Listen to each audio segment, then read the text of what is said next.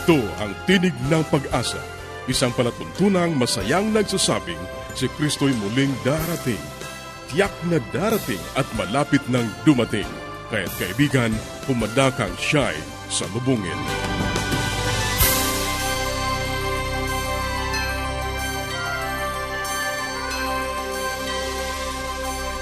Ito ang Tinig ng Pag-asa, isang programang inihahatid ng Adventist World Radio. At ako ang iyong kaibigan, Narcaranza, nag-aanyaya na samahan niyo kaming muli sa 30 minutong paghahayag ng mga kaalaman sa malusog na pangangatawan, masaya at matatag na sambahayan at higit sa lahat sa pagtuklas ng pag-asa na nagmumula sa salita ng Diyos.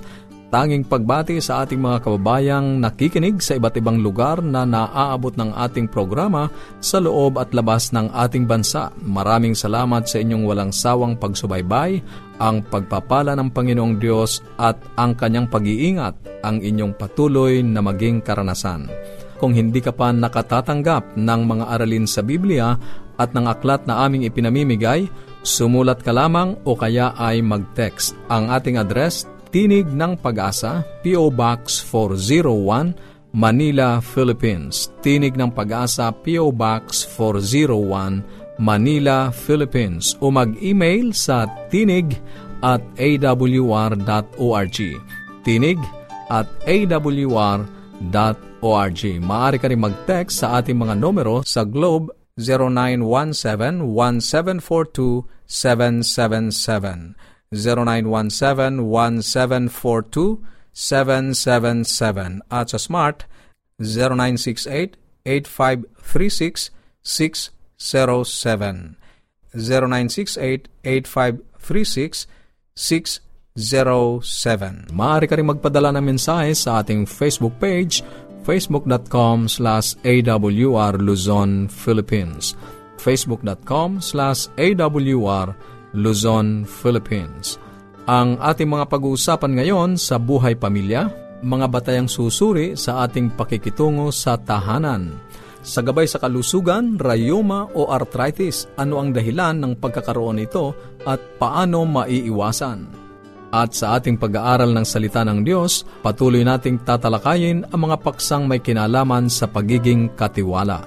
Yan ang ating mga pag-uusapan dito pa rin sa Tinig ng Pag-asa manatili kang nakikinig.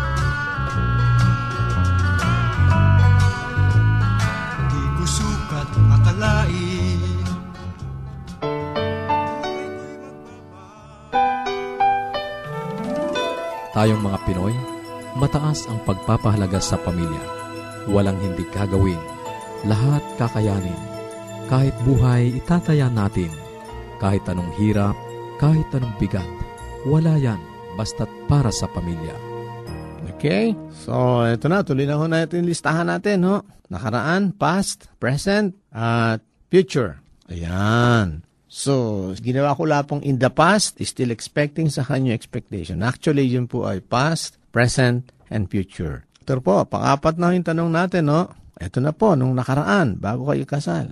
Dapat ang aking asawa ay magaling sa paghahawak ng pera at siyang magmamanage ng family finance. Okay? Sa ating pong kultura, bilang mga Pilipino, ang mga lalaki po ay iniintrega yung kanyang sweldo sa kanyang asawa na isang treasurer na dapat ay magaling na economist at magmahala ng salapi. So, nangyari po ba yon Yung inyong expectation, lagay niyo po ng check kung yun inisip niyo bago kayo nag-asawa at ito ngayon sa present, ginagawa niyo po ba o hindi, nag-expect pa kayo. O kayo may bagong expectation na na iisip. Okay? Bali, panlima na po ito eh. Dapat ang aking asawa ay gumagawa doon sa aming backyard o sa lawn. Gusto ko na siya yung nag-garden. Sa mga babae, nagtatanim ng halaman. Yung mga lalaki po naman ay nagbubunot ng damo o pinuprune yung kanyang puno at malinis lagi ang bakuran. Okay, alam niyo na po, oh, past, present, and future.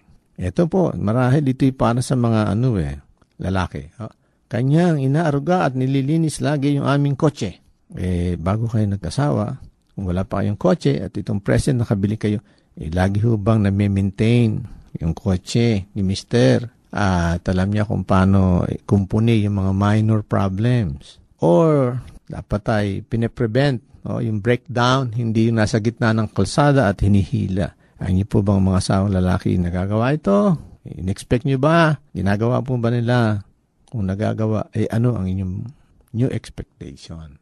At susunod ay, pangapat, tuwing kayo ay darating sa gabi. O yan, malamang ito po is para sa mga sang babae, lalo kung ang lalaki trabaho at naiwan ng babae sa bahay. Eh naghahanda po ba siya ng isang mainit na pagkain o hapunan sa bawat gabi? Ini-expect niyo po ba ito nung bago kayo kasal? Lagyan niyo po ng check. Nagagawa po ba? Still expecting kayo sa present? O kung hindi man, lagyan niyo yung check. Eh, siyempre, wala kayong new expectation dahil hindi nyo naman nagagawa. So, in-expect nyo pa rin. Ayan, mga kababaihan at mga kalalakihan, gawan nyo po ng check. Okay? At ang panghuli ay ang pag-schedule o paghahanda ng mga schedule sa mga bagay na social events. Kasi sabi niya, dapat ang asawa ko ay laging naalala yung aking birthday yung aming anniversary, yung birthday ng mga anak ko, at meron siyang dalang regalo para sa bawat sa amin. Eh, alam niyo, minsan, habang tumatagal, mukhang nakakalimutan na lahat yung paghanda eh. At minsan, nagdaramdam si Mrs. Kasi, nakalimutan yung kanya birthday o yung anniversary, nakasimangot. Pagdating mo sa bahay, wala ka man lang lalaki, mga lalaki, wala man dalang bulaklak o card o bonus. Kaya yun, hindi manakibo pero nagdaramdam. Ayan. So in the past, bago kayo kinasal, expect nyo ba ito sa kanya? Eh, ano po ba ang ginagawa niya sa kasulukuyan? Ito sa mag-asawang pareho ito eh. Pero usually, mga babae po nagawa nito. Siya po ba ay laging nagsa-shopping o grocery shopping? Laging may pagkain po sa frigidaire. Dapat. At pag nagugutom kayo, bubuksan mo lang or yung bang perang inintrega mo sa kanya ay laging nakahanda para sa pamamili ng gamit. Ayan, prepared. Alam nyo sa aming mga lalaki, pagdating namin ng bahay, una-una naming hinahanap yung aming may bahay. Pangalawa, ang tatanong niya ay, meron ba tayong makakain dyan? Nagugutom ako, pagod ako. Ayan. So, bago kayo kanasal, expect niyo ba yan? O, ngayon, ano po nangyayari sa kasalukuyan? Ayan. Kung nangyayari naman ay purihin ang ating uh, Panginoon at ating mga sambahayan, ang ating asawa. Bigyan natin sila ng komendasyon. Naku, oras na pala. Ang bilis ho talaga. Hindi ko namamalayan. Anyway, tutuloy ho natin eh. Okay, magalala. Makikita tayong muli. Ate Jun po, salamat po.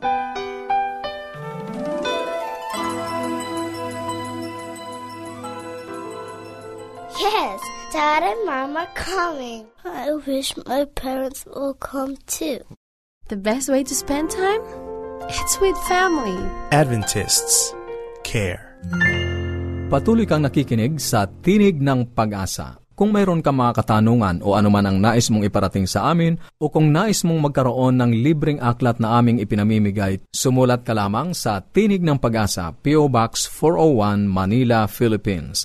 Tinig ng Pag-asa, PO Box 401, Manila, Philippines. O mag-email sa tinig at awr.org. Tinig at awr.org. Maaari ka rin mag-text sa Globe 0917-1742-777. 0917-1742-777. At sa Smart 0968-8536-607. 0968-8536-607. Susunod, ang gabay sa kalusugan. Magandang araw po sa ating mga tagapakinig. Ako po ay nagagalak sapagkat nandito na naman tayo magkakasama-sama sa programa nating to, no, itong health portion. Ako po ang inyong doctor sa Himpapawid, si Dr. Linda Lim Barona. Kung nasaan man kayong dako ng mundong ito, sana po kayo ay nasa mabuting kalagayan at ang Diyos po sana ang nag-iingat sa inyo. At ating pong pinag-uusapan ay tungkol sa arthritis, no, or rheuma. At nasabi ko nga po na ang definition, arthritis or rheuma, yan po ay yung pamamaga ng joint or pagiging inflamed ng ugpungan ng mga buto. Hindi ito kasukasuan, hindi ito kalamnan, hindi ito yung litid, kundi ito yung joints, yung ugpungan ng mga buto, kagaya ng siko, yung sa metuhod, no, yung sa ating wrist joint. O kaya sa mga daliri, no? Ngayon, sabi ko nga, may mga iba't ibang klase ng mga arthritis, iba't ibang dahilan, at iba-iba ang lokasyon nito para natin malaman. Ang una ko na nga pong dinescribe are ang degenerative arthritis. It could be because of the aging process, no? Yung natural proseso ng pagtanda dahil hindi na gaanong nagagamit o hindi na tayo kasing liksi, kagaya nung araw, kaya parang kinakalawang na, no? O kaya yun namang wear and tear, yung na-overuse naman, ano? Usually, yung mga athlete, mga athletics, yan po minsan ang nagiging problema pag hindi sa tamang paraan nagagamit ang kanilang mga joints, eh, na sila po ang nagsasuffer, no? Kagaya ng mga tennis elbow na tinatawag, o kaya yung mga sa tuhod na apektuhan, o kaya yung sa may paa, yung joints po natin dyan, ano? Pag hindi tama ang paggamit or hindi tama ang footwear na apektuhan yung joints. At ang nangyayari nga po dito ay parang nagdidikit na or hindi na maganda ang lining, no? Yung lining o kaya yung lubrication dun sa pagitan ng mga joints.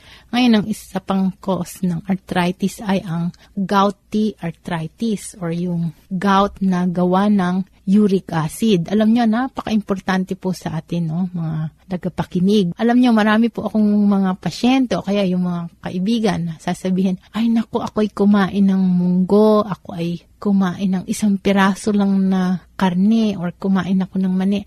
Ay, nanakit na ang aking mga tuhod nanakit ang aking balakang. Talagang ramdam na ramdam ko. Alam nyo po, hindi po lahat ng arthritis ay related sa uric acid kasi karaniwan po akala nila basta kumain ka na nitong sources ng uric acid eh magkakarayuma ka na. At akala nila lahat ng rayuma ay gawa ng uric acid. Alam niyo po, yung uric acid ay nagkakos ng gouty arthritis. Ibig po sabihin niyan, yung crystals po ng uric acid ay nadideposito sa mga certain joints. Meron lang po siyang paboritong joints, no? Kagaya yung sa may siko, sa may wrist, no? Kaya sa may big toe, no? Yung malaking hinlalaki, no? Ng paa natin. Doon lang po sa may joints doon. Tsaka specific po ang pain niya. Usually talagang acute pain, parang tinutusok siya, parang pinupukpok ng pako at namamaga, no? Talagang nag-iinit yan, tapos it will last a few days. So whether you treat it or not,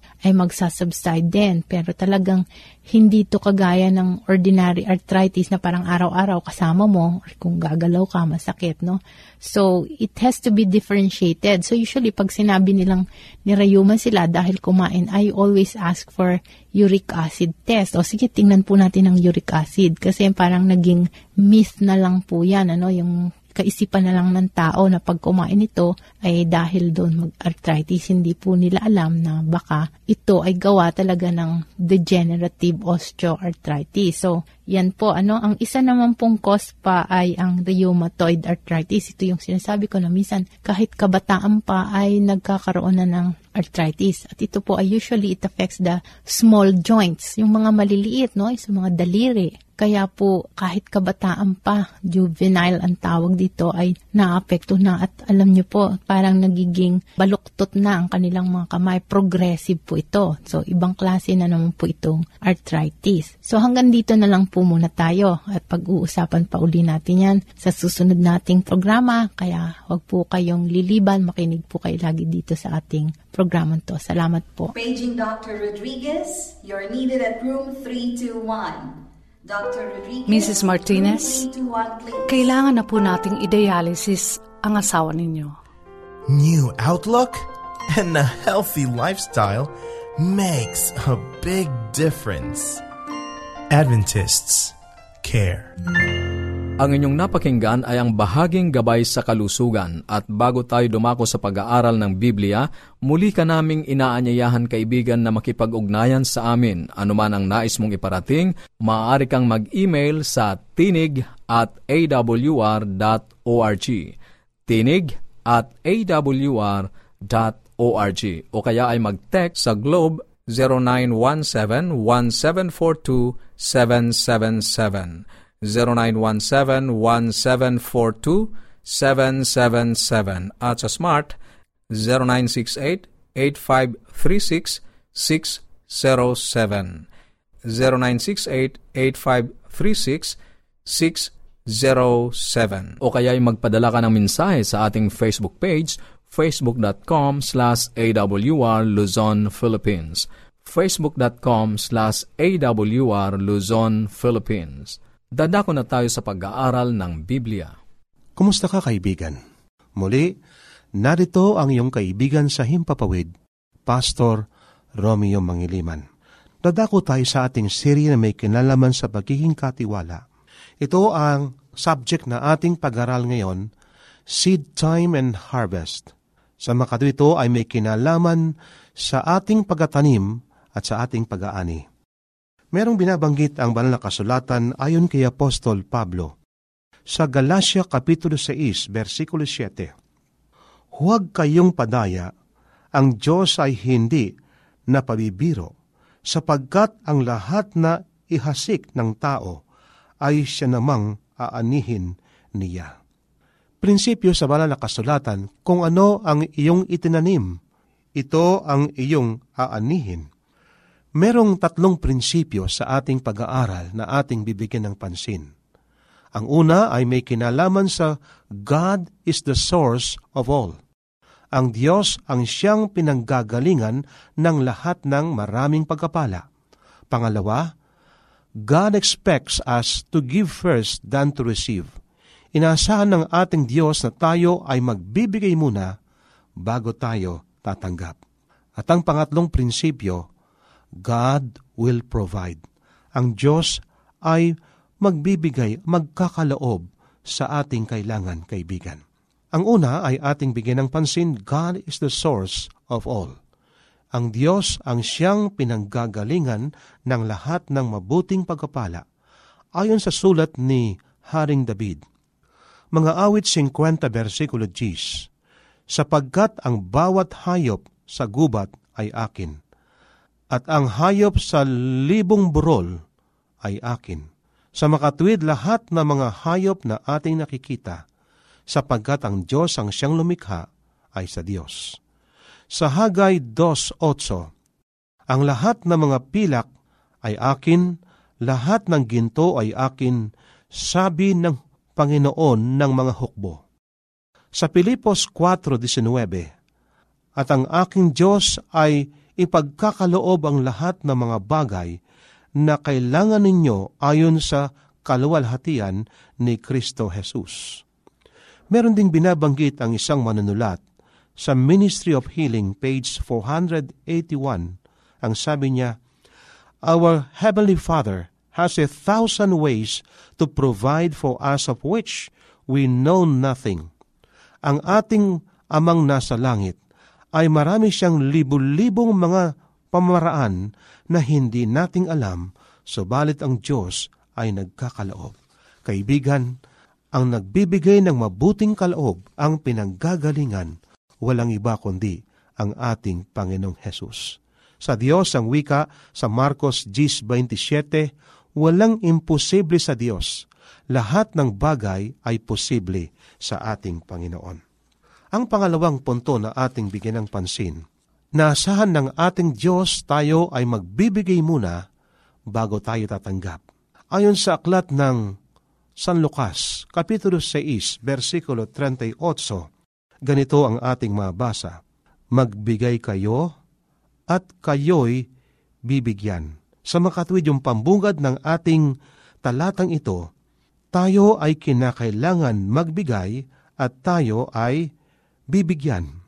Takal na mabuti, pikpik, liglig, at umaapaw ay ibibigay nila sa inyong kandungan. Sapagkat sa panukat na inyong isukat ay doon kayo muling susukatin.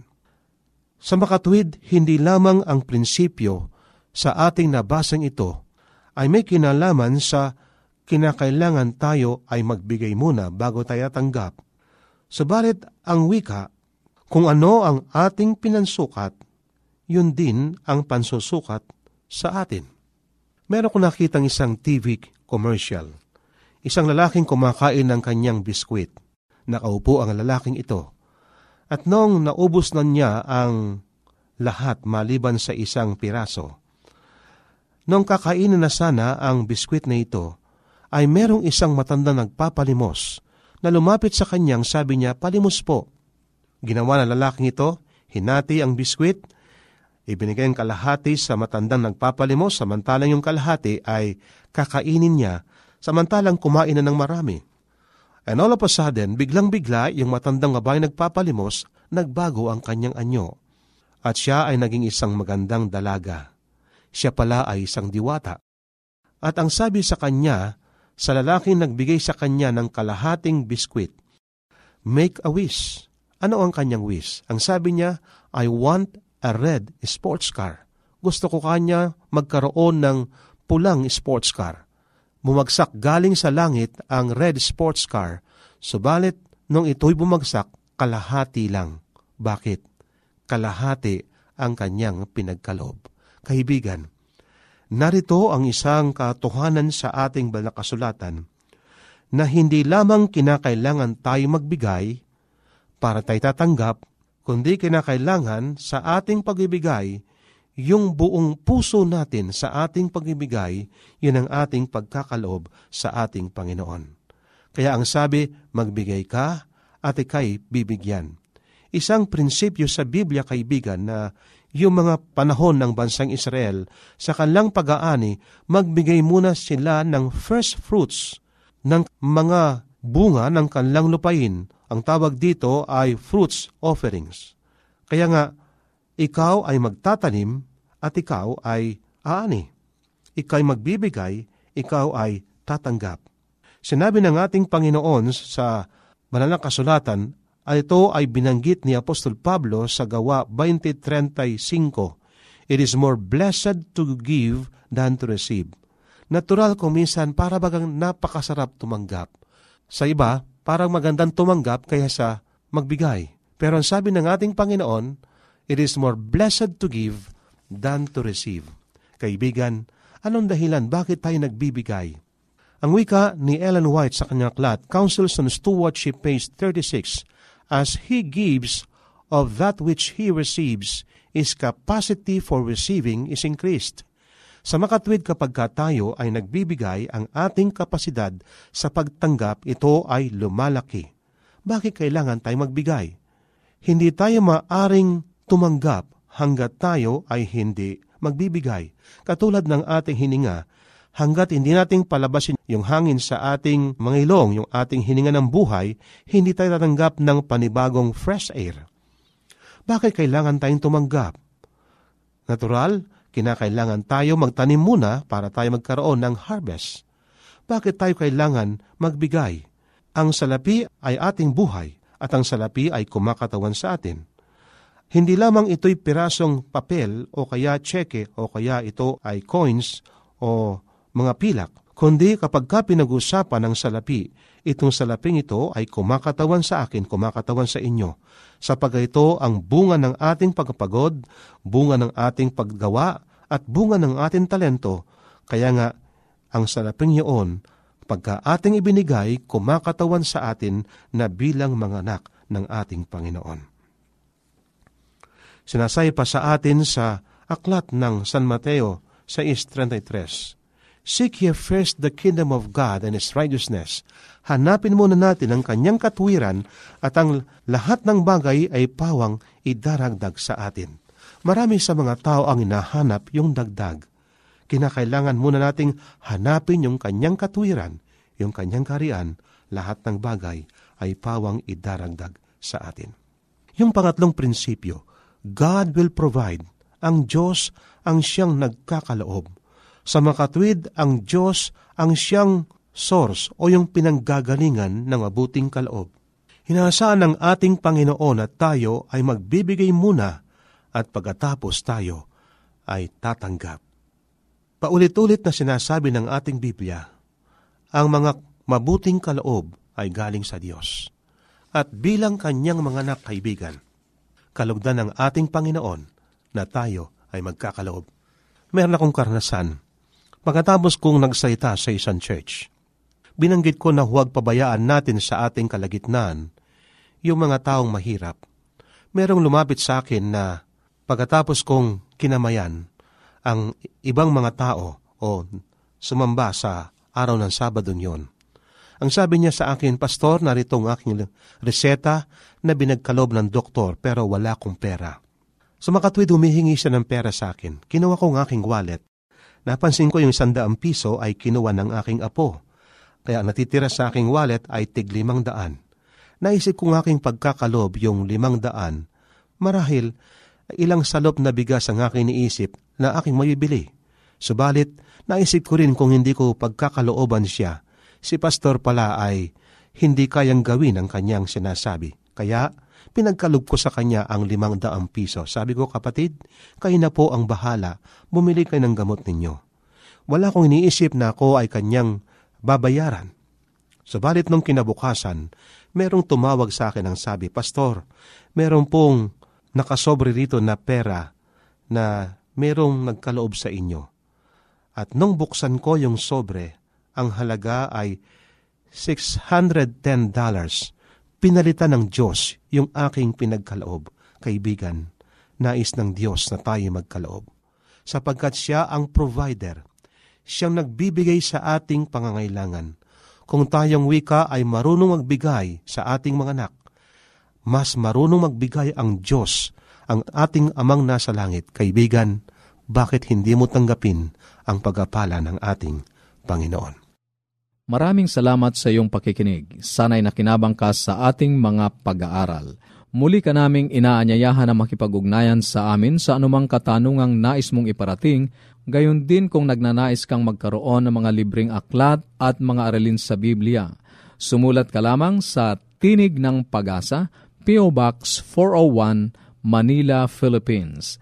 Tinig ng Pag-asa, P.O. Box 401, Manila, Philippines maaari ka rin mag-email sa tinig at awr.org. Tinig at awr.org o magpadala ng mensahe sa ating Facebook account facebook.com slash awr Luzon, Philippines. Facebook.com slash awr Luzon, Philippines. Maaari ka rin mag-text sa Globe 0917-1742-777 0917-1742-777 at sa Smart. 0968-8536-607 0968-8536-607 At upang ma-download ang mga hindi napakinggang programa, magtungo lamang sa ating website www.awr.org www.awr.org Sa mga kababayan nating nasa Estados Unidos, maaari nyo na ring mapakinggan sa inyong mga cellphone ang ating programa. Idaya lamang ang 712-432-9975. 712-432-9975. Ito pong muli ang iyong kaibigan, Narcaranza, pansamantalang nagpapaalam. Sa Roma 15.13, pagpalain kanawa ng Diyos ng pag-asa, ng buong kagalakan at kapayapaan.